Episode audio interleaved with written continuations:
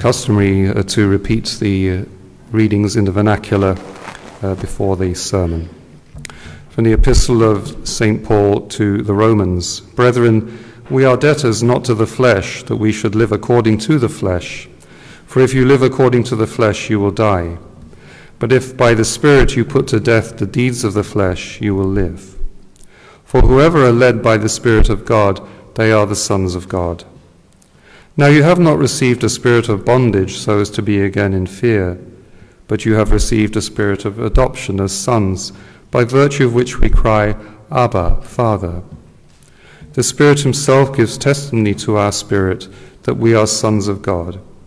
But if we are sons, we are heirs also, heirs indeed of God, and joint heirs with Christ. And from the Holy Gospel according to St. Luke. At that time, Jesus spoke to his disciples this parable. There was a certain rich man who had a steward who was reported to him as squandering his possessions. And he called him and said to him, What is this that I hear of thee? Make an accounting of thy stewardship, for thou canst be steward no longer. And the steward said within himself, What shall I do, seeing that my master is taking away the stewardship from me? To dig I am not able to beg I am ashamed. I know what I shall do, that when I am removed from my, from my stewardship, they may receive me into their houses. And he summoned each of his master's debtors and said to the first, How much dost thou owe my master? And he said, A hundred jars of oil. He said to him, Take thy bond and sit down at once and write fifty. Then he said to another, How much dost thou owe? He said, A hundred cors of wheat he said to him, Take thy bond and write eighty. And the master commended the unjust steward in that he had acted prudently.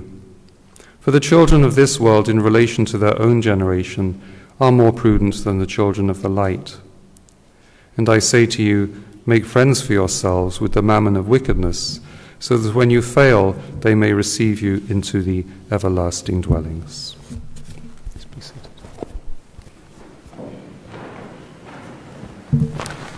Please ensure you take, uh, if you haven't received one electronically, you're welcome to take an e- um, a bulletin uh, as you leave. You'll notice that um, uh, there is Mass here tomorrow in the Latin form um, at 8 o'clock in the morning. And after that, for the next couple of weeks, there will not be weekday Mass, but there will be the, the Saturday evening and Sunday Masses uh, next weekend celebrated by uh, Monsignor O'Connor.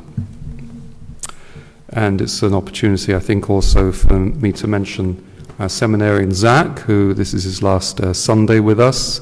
He's at the back uh, forming the Schola uh, together with another seminarian, Matthew Knight, uh, and, and, our friend CJ Hanley, uh, who's come all the way from Portland.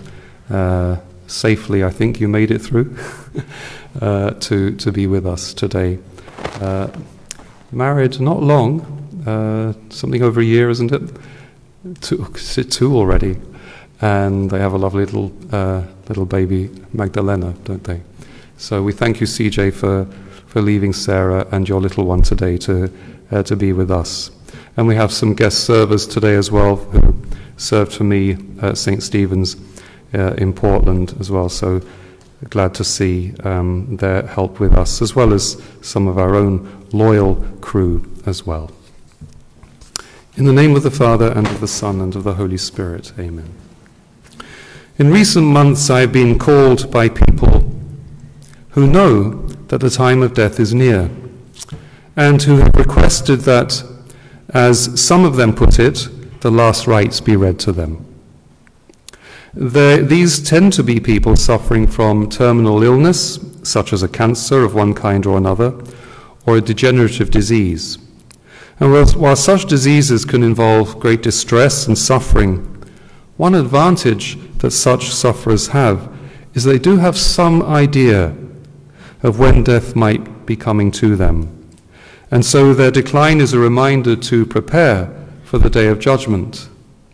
And therefore they know that the time is near and that they must call for the priest, make a good confession, receive extreme unction, and Holy Communion as viaticum for that last journey from this, uh, from this world to the next. Whereas those of us who are, or at least appear to be in perfect health, do not benefit from such a warning.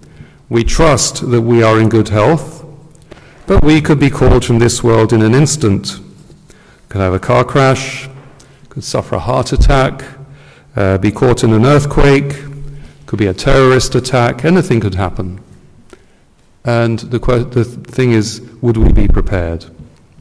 The steward in today's gospel parable was shown, in a sense, great mercy by being warned that his master was returning to call him to give an account of his stewardship before actually, actually being removed from that post.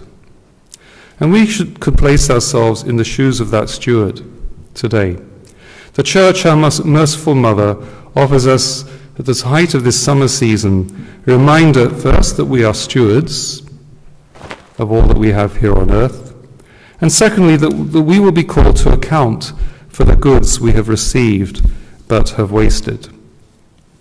Rather than living by the Spirit, as uh, St. Paul reminds us in the Epistle to the Romans this morning, the steward of the parable had lived according to the flesh. Having wasted his master's goods during his stewardship, he continues to steal even when he learns that he would be discharged, so that he would have friends after le- leaving his job. The lesson of the parable is not that we should imitate the dishonesty of the steward, but to learn something from his worldly wisdom and be ourselves even wiser when it comes to the life of the Spirit. Our lives should be spent living more perfectly the spirit of adoption of sons by which we cry, Abba, Father. For we are sons of God, heirs and joint heirs with Christ, as St. Paul tells us. Our Lord came among us and died on the cross for us to release us from the spirit of bondage to the evil one, so that we might live as children of the light. The author of the Divine Intimacy gives a, a nice reflection on today's uh, gospel, where he says that we, like the steward in the parable, have received from God a patrimony to administer, consisting of those natural gifts with which God has variously endowed us, but also so many supernatural gifts and all the graces, holy inspirations, and promptings to good with which God blesses us. And the time for rendering an account will come for us too. And we shall have to admit that we have been unfaithful in trading with the gifts of God, in making the treasures of grace bear fruit in our soul. So, how can we make up for this? How can we atone for our unfaithfulness? St. Augustine comments that God admonishes us to use our earthly goods to make friends for ourselves among the poor. We do this, the poor will become our friends and will be the cause of our admission into heaven. So, if we have failed to show charity to our neighbor, now is the time to do so, to start showing charity, to give to the poor, for we will be called to give an account of the administration of our material goods. But we, and maybe particularly we who are pastors of the church, but all of us must also consider the stewardship of the holy things that have been entrusted to us. Have we dispensed the treasure of the truth that we are so fortunate to possess, and the treasure of the sacraments to others? If someone else finds himself as owing something to God at the judgment because we have failed to pass on our faith to that person, or we have been the cause of their leaving the church, or we have led them into sin by word, deed, or omission, in other words, that we have caused that person scandal, we will be called to account for that on the last day. And we must make up for that while there is still time by seeing if we can rectify the harm done, but if not, by acts of penance and prayer. We know that we may not be able to fix everything, but we must at least be repentant. The greatest of the holy things that we have to administer is the Holy Mass.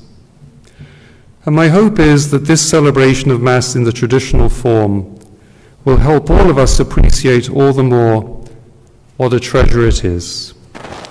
a treasure that we have no right to disregard, but which must be preserved and handed on to future generations.